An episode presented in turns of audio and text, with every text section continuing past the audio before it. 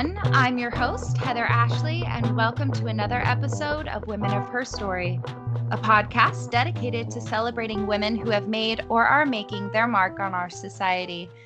Today, I have with me the absolutely hilarious Ashley Leisten. How are you doing today, Ashley? I'm so good, and I'm excited to be chatting with you, Heather. It's been forever. I know. Thank you so much for joining us. So, as we record this, we are in the thick of COVID 19 quarantine. Yes, How are, are, you holding up? Well, um, I'm doing well. I feel fortunate because uh, I'm currently working virtually for most of the daytime. So that's mm-hmm. great to keep me busy. Um, however, I'm yearning for some sort of you know, human interaction outside of just my cats and my partner. Um, they're great, but I I would really just like love, you know, like a hey or whatever. it feels it feels crazy walking down the street and like purposely avoiding people, things like that. So I'm I'm ready for that to be done, but I'm willing to do what it takes to like, you know, stop the curve, flatten the yeah. curve, stomp the, the, curve, curve. whatever we're saying. what have you it. been what have you been doing to keep yourself busy? Um, I'm a project person. I'm always trying to get as many projects juggling in my hands as I can. So right now I'm I'm working on putting together like a little EP back and forth with my friend. We're back and forth on GarageBand, going sending our tracks to each other and adding each time. Uh, so that's been kind of fun. I'm like painting these little wooden houses. They're not even birdhouses. They're just like small houses I saw at Michael's and was like, these are so cute. So I've been like doing weird things that like people who live in basements do. So um yeah, just like random stuff. I, I've been also trying to stretch a lot. Like I've been really trying to get back my flexibility from my younger years so that I don't age into like a decrepit um person. So yeah, yeah, I've been doing a couple different things, you know. So into your into your comedy, have you ever felt like people don't take you seriously as a woman in comedy? I know that seems like an oxymoron, like serious and comedy, but yeah, no, I know what you mean though. I think that being taken seriously in comedy as a woman is no harder than being taken seriously in anything else as a woman yeah. truthfully. Um and i don't i don't mean that in like a deflating way. I just mean like in any opportunity or situation that you walk into like being a woman i feel like there's always this like obvious uh, this could work against me sort of thing going on. Um but yeah i've definitely found myself in situations where the object of what we were doing was so that everyone could participate and for some reason like because the room was mostly male like being able to nudge in there without having to actually physically nudge in there was really difficult um and i did you know go i I took an improv class at one point where I was one of two females, and the other female really just had poor attendance. And so I was often there. Um, and being the only female in the class, which is totally fine by me. I'm like very, I can stand my own. Like I don't really mind that. However, when you're the mom for the 15th time, uh, because you're the only female or you're the girlfriend or you're honey i'm back from the gym or whatever. You know you start being like wow am i is that what all you see like is that what you see me as? Is that my function in this class? Yeah. be a coach a teacher a lawyer or whatever and for some reason i have to keep being a cheerleader and i, I don't even give off the vibe of cheerleader in any sense. So there are moments where i find myself being like wow like how have they turned my uh, womanhood into a disadvantage. Um, but I really do think it's like all about playing with it and and like reestablishing like whatever character you want to be. I think that's what's cool about mm-hmm. being a female in comedy. Like it's comedy, so you can protect yourself always. Uh, like with your like with your strong point of view and with basically just having the attitude that everyone can kind of fuck off. yeah, quite definitely. frankly. Yeah. so that's cute. when did you decide you wanted to be a comedian? Um, I so I kind of always loved performing, and I did a lot of dancing, and that's how you and I met, which was so cool. And um, I did a lot of singing. and then when I got to college, I sort of like felt myself wanting to perform but not having any outlet for that that kind of satisfied the urge I had to do so. So I did like mm-hmm. a little bit of radio, I did a little bit of singing, stuff like that. Um, and like anytime I could host something, like just random things I could do to be on stage or holding a microphone, I was kind of doing. Um, but I had a friend uh, approach me when I was in college, my junior year, and she was like, "Hey, the Second City Touring Company is coming to Norman, Oklahoma, which is where I went to school." And she's like, "I think you'd really like them, and you should go see them. It's like Second City, or it's like a Saturday Night Live kind of comedy." And I was like, "I've never heard of them, but you know, I'll check it out." So I went online and I truly had never heard of the Second City. And I uh, went to buy tickets for this touring show, and they were all sold out. But there was a tab that said for college students, and so I clicked it and was like, okay, I want to do this. However, I doubt they'll accept me. And literally by a miracle, they just picked me to go. Uh, so before I would say like before my senior year of college, like I was certain I wanted to do comedy. I went, I did that program and I was like, oh, I'm not going to finish school. Like I'm going to stay in Chicago. My parents were like, hilarious. You're going to finish school. So that's good. Joe, already, you're already a comedian. That's so funny. Um, but so yeah, I would say like when I became a senior in college, I was like confident. I at least wanted to go try to be a comedian. I wanted to like go learn more, go to school, go take more programs, stuff like that. So I didn't know, and then all of a sudden was very like confident that I wanted to right on it. I like it. literally had no clue, and then was like, boom! Right when I needed to figure it out, I figured it out. So oh, that's said for dream. there. Yeah, right. right. Were you nervous doing your first stand-up show?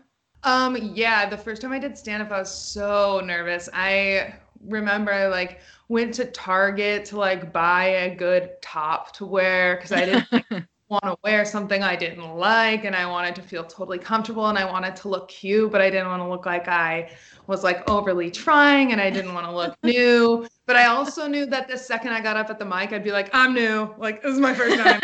um, so, yeah, I, I remember being really nervous, not because I didn't think I could do it, just because I was going with a huge group of people I knew. And so I think the pressure of being with people I would continue to have to be around afterwards, even if I tanked, was like a lot for me to try to process. um, but it ended up going totally fine. And I like immediately was like, oh my God, I could do that every night. Like that was so fun. Um, so I ended up being fine. And after that, I really haven't had any sort of like, stage fright surrounding performing by myself but that first time was very like gulp can you compare that feeling after finally completing that that first show to anything else you've ever felt? Um, yeah, I would say I think that's something like I love so much as a performer, like the ability to recreate that feeling over and over and over again for yourself um, with like each challenge or like each different role or opportunity. Like every time I do a comedy project or a show or film a digital short or write a comedy song, it always has this like a satisfying factor to the ending, like to to making that final product. Like right. having that thing in your hand at the end of it, or having that clip to show, or you know, having the audience energy as you're like leaving the stage or whatever. Like they all have their different elements of satisfaction, I think. And so mm-hmm. even like you know, when I was dancing, I would find that same nugget of satisfaction, sort of. Um, mm-hmm. So I think like all performance for me kind of um, has the ability to give me that feeling. And I think that's why I keep doing it because I want that all the time. it's a, that, it, that, that high. It's like that runner's high. yeah, for sure. Or like drugs or like dangerous things. Um, yeah. So dangerous. what um what's your writing process like? My house is like littered with post-it notes like all over the wall, just strewn in no particular order. I'm very, very, very scatterbrained. Like everything is like a million miles a minute with me, and I have no desire to organize anything. So I realized really early on, like if I don't put it out somewhere, I will forget it, lose it, put it in a note in my phone, never to be read again. Uh, I have probably like 35 notes like that have been touched in the last 30 days that I don't know like what's on them. Um, but if I don't write it down, I like can't stop thinking about it. So I started putting sticky notes all over the place. And as I see them and uh, get the idea in my head to click, I will take it down and write it right then. So I'm kind of like, um, doing a process of elimination of my ideas at all times. When I get it, then I can pull it down and execute it and then move on. So, and if I look at it a million times and I just don't like it, then I rip it off the wall and throw it away and never think about it again. So, that's kind of my early stage writing process and i'm really i like to get it all out in one go. Um, a lot of people are like divide it up chunk it out sit down work on it you know sleep on it.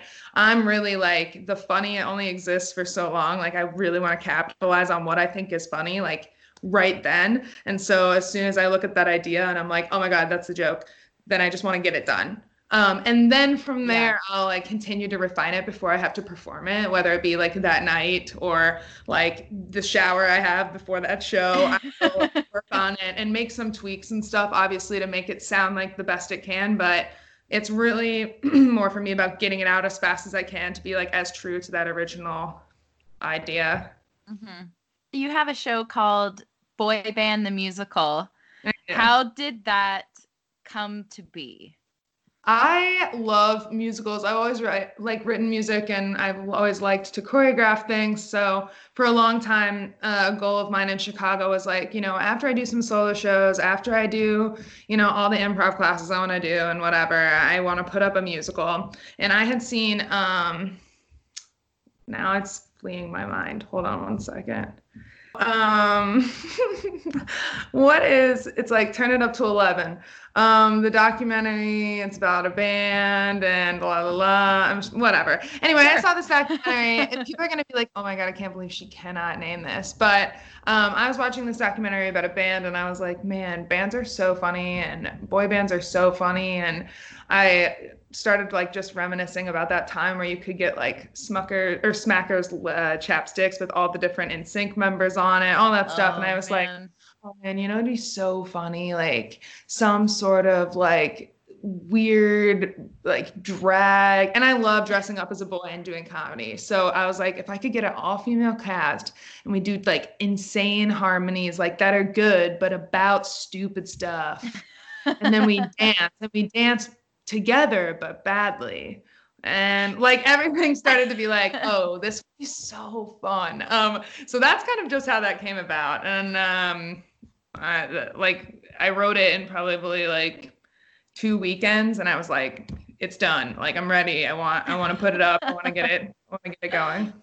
How many times have you been able to put that show up so it's about to be so before COVID, it was about to be going into its third run at the Annoyance Theater here in Chicago um, on their main stage. So we had uh, one uh, run of it last year um, in 2018, and then we had a 2019 run into 2020 and then we'll have that second 2020 run hopefully when we get back up and running. So mm-hmm. yeah so we're pretty much running at the annoyance for now uh, and so we don't know how long but as long as people keep coming so you have to go. Yeah. Oh we'll definitely uh put a little something in the show notes or something about right. it and or in the post that i make.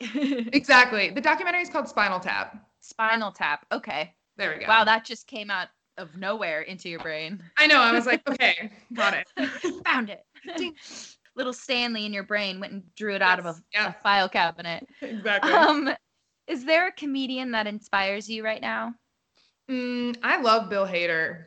I love Bill Hader. I like his like Oklahoma roots to not really like knowing what he was doing to being a weird comedian to doing like sad, happy indie movie things. Like I just love that sort of career trajectory really. Um, i also like i'm a huge fan of tina fey. Like obviously i just like i love 30 rock so much. I just think such a good writer. gorgeous. I think catherine o'hara is like one of my favorite people at the moment because Schitt's creek is so funny and I, i'm watching it for the second time.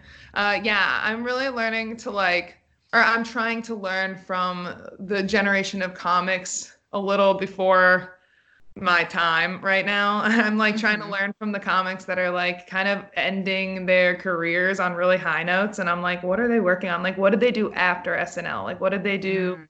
after all that stuff? I like to kind of look at their careers, like Fred Armisen, like these people who continue to make this work that's like pushing themselves and challenging their skills and stuff. I'm so into mm-hmm. that. So I like I mm-hmm. like all those people I just mentioned. and more. Uh and more. Probably so many more. Um You have a background in dance, like we've mm-hmm. mentioned. Do you think that that is transferred over to comedy in ways aside from bad dancing in your uh, boy band musical?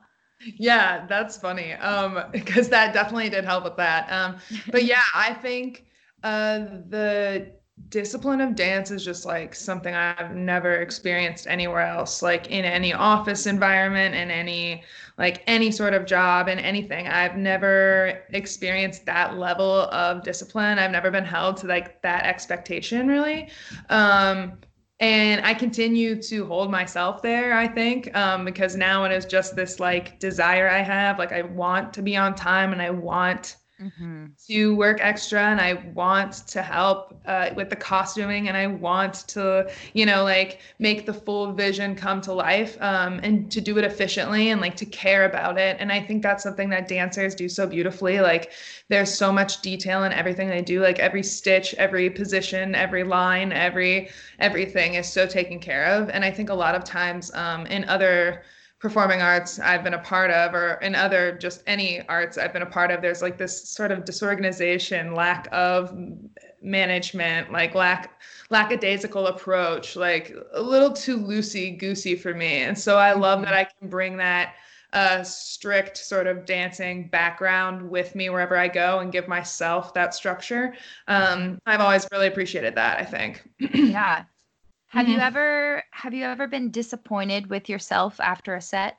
Oh yeah, all the time. I think oh. if I if I don't have people like busting an absolute nut, I'm like I'm not like pleased. Um, which is not fair. And I I shouldn't say I'm disappointed. I should just say I'm underwhelmed. I'm like uh, of course I could have managed that performance. Like of mm-hmm. of course, you know, I'm in this year of doing comedy, this many shows deep, this many hours into this. Of course I did a good show. I don't want a good show. I would love this to be like an amazing show that I'm like, mm-hmm. yes. I think anyone who performs in front of people just knows the difference between like that was really good and like I was on fire. Like and so that mm. I was on fire thing, like I'm always trying to get that batting average up.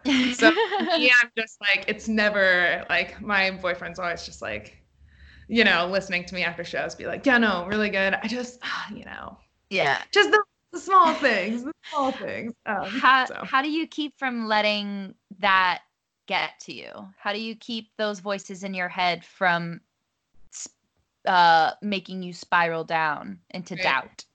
I try to remind myself that there's something really powerful about the fact that like when you're a comedian or you know you're an artist of any kind and you decide to like get up on stage in front of people, um, they have to listen to you. Like for however long you're up there doing your thing, like you you are in command of their attention and like they have to listen to you and like that's kind of amazing. So even if you suck, like you just made a whole room of people like just watch you be stuck and struggle and it's fine like i think there's something amazing and like really vulnerable about that and like it can't not be a growing experience like mm-hmm. like you you can't be all mad about it. Um, so I try to just look at it as like that's hilarious that I just like sucked on stage and made everyone watch me. Like what what a real testament to comedy. Like mm-hmm. hilarious. just the whole situation's just like wow, uh, that sucks for everyone.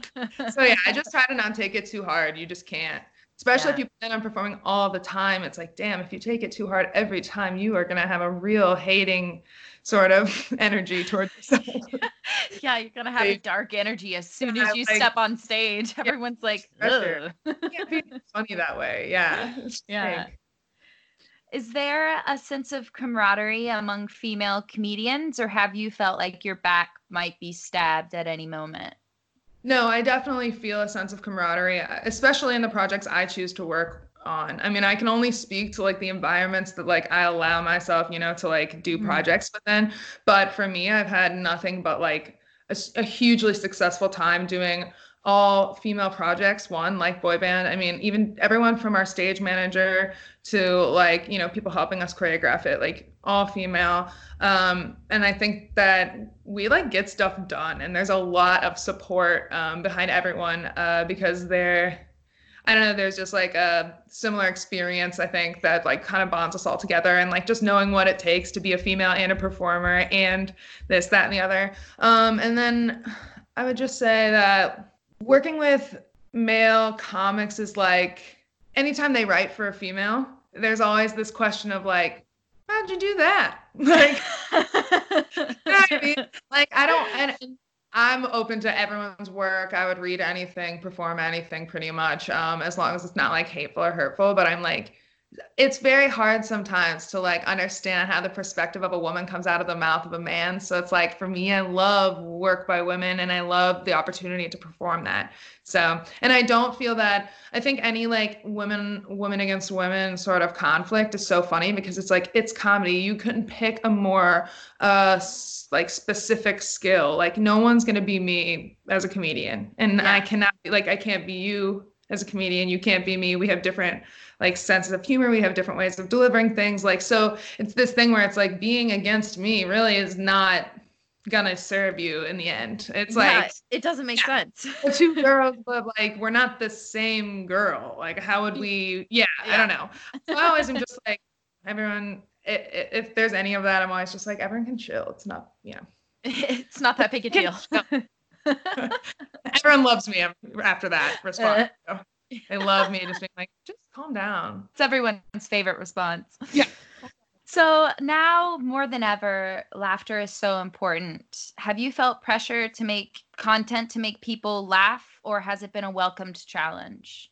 Yeah, I definitely feel pressure right now. I think um, as someone who would not describe themselves as like an internet comedian, I really feel like pressure to make something good, pressure to make a lot of things, pressure to make something because technically nothing's going on. Like there are a lot of thoughts of like, you know, fear of missing out on the time that everyone's doing it. Like I but I think there's one thing that that I continue to come back to, which is like everyone serves their function. Like I don't like to be tweeting and on Instagram and like stuff like that as much as someone else, but uh, I don't have to. Like I can be making music during this time with a friend and like mm. doing some more like avant-garde project or like painting or you know just like pushing different envelopes that are like going to help me artistically but not you know something that i'm trying to hang my career on i really try not to function in a way that's like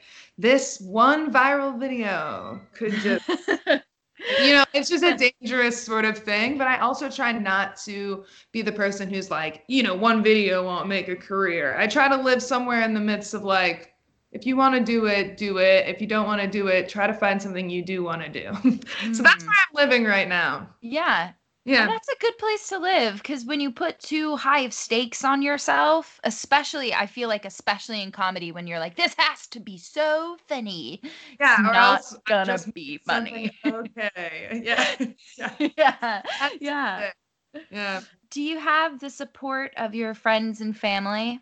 Yeah, I definitely do. I'm really lucky in that my my parents are pretty much like oh, our daughter, she can do anything. Uh, yeah, as as lame as that is, it is as lame as that sounds, it is so true. Like they they really they met performing. Like they're really like um they're like hippies turned business people, you know, that kind of thing. So mm-hmm. they definitely have mad love for the performing community and have I've always loved the way it's instilled a lot of like confidence in me. So I think, you know, and they see me hustle. I think it would be different if I was like, I want to tell jokes, you know, and I moved somewhere and then like you know, took an improv class and was like, it's okay. But I, I think they see me hustling and they're like, dude, she must really like this. Like, mm-hmm. so any opportunity they can find to come up here, like, well, we just, we already saw the tickets were online, so we already bought uh, the flight. So we're, oh, we're they are that. very invested. So it's nice knowing that they, like, I can say, like, I just, you know, put out a video where I'm like, you know, taking a shit on the floor, and they're like, "We're so proud of you! Like, we love it." friends too are always like, "When are your shows? Like, you're so funny." And I think a lot of the reason they think it's funny is because they, not because I'm not funny. I would like to think it's funny. And I would also like to think that watching me, like, I can't imagine someone I know doing a comedy show and being like, yo, you want to come to this? That wasn't someone I already knew from comedy, you know? So I think there's an element of like they get a lot of chuckles out of coming to yeah. see me because they poke fun at me outside of the the context of the show. So anyway, yeah, I have great support. Oh, that's great. That's great. So you're you've got uh you've always got people on your team in the audience, it sounds like.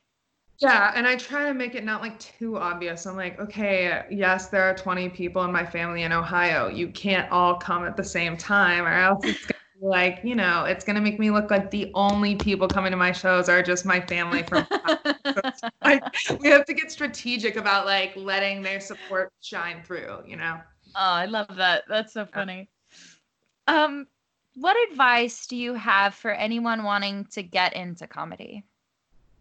Um, I would just say, uh, just like make sure that you are also laughing throughout the process of trying to become a comedian. Like, it gets very, you know, the the stakes ramp up really quickly. It goes from like, I'm just, you know, doing an improv jam with random people I met on a Tuesday to like I'm doing a tight five minutes to try to get this audition, to try to get this TV show, to try to like change my life. It gets like just really quickly out of control, sort of. And I think like uh, just remembering that you've chosen like one of the most fun things you could do with your life. And so like not letting that element like slip away like really capitalizing on the fact that it is funny and like you spend the whole day making funny ideas so like have a good time with that and if you're not i think like that's when you need to like take a break stop you know, do something else, paint the picture, you know, do the stretching, like leave the joke writing for a minute so that you're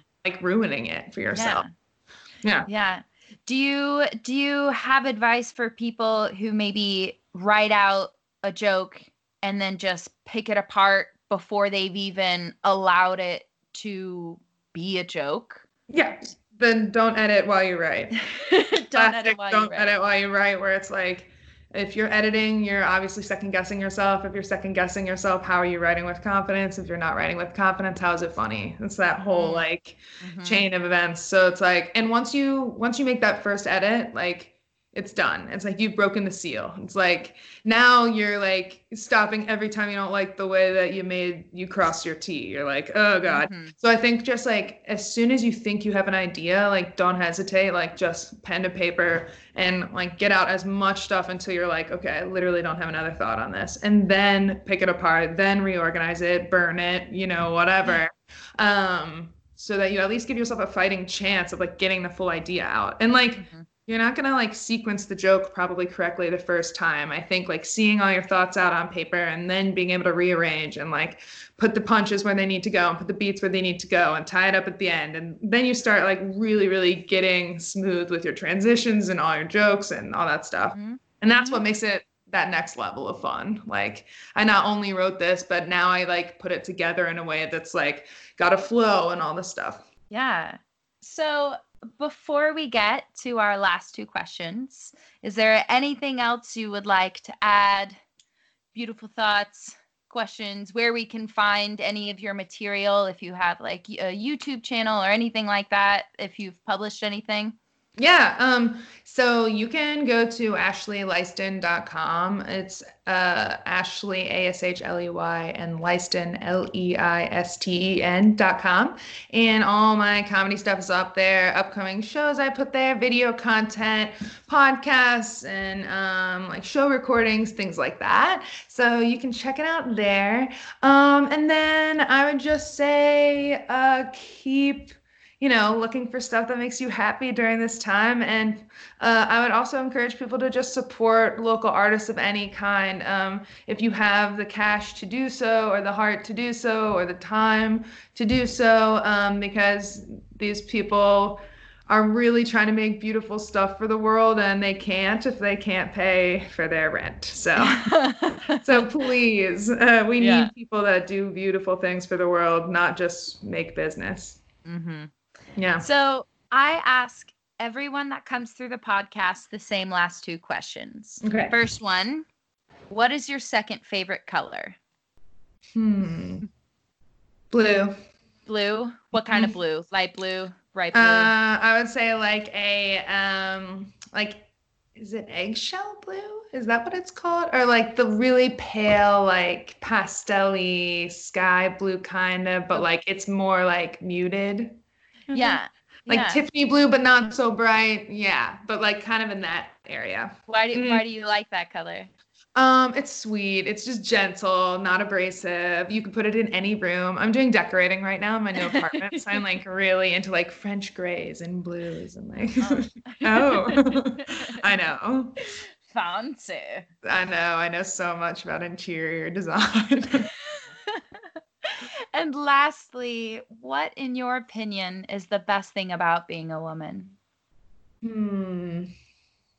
It can be more than one thing if you've got a list. I'm like, wow, everything. The best thing about being a woman, um, women are the most versatile creatures on the planet. Like, we can pull off anything, look like anything, do anything, um, and no one's allowed to question us. And so I love that. Uh, just being so versatile. I feel like this cool, like chameleon, like superhuman person who, like, I can cut my hair however I want. I can wear any pants I want. I can wear any, like, anything is possible when I walk out my door because I'm a lady. That's how I feel. Oh Thoughts? man. Any, agree? Agree with that? I absolutely agree with that. yeah, girl. Yes, queen. Thank you so much for joining us today, Ashley. Thanks for having Uh, me, Heather. Of course, you're such a bright spirit, and I can't wait to hear more from you and your comedy and your career. I know you've got a lot of great things ahead of you. Um, and thank you, listeners, for tuning in again today. Don't forget to rate and review the show. You can send us an email at women of her story podcast at gmail.com. You can follow us on Instagram at women of her story podcast. And until next week, be safe, stay healthy, and show the world what you're made of.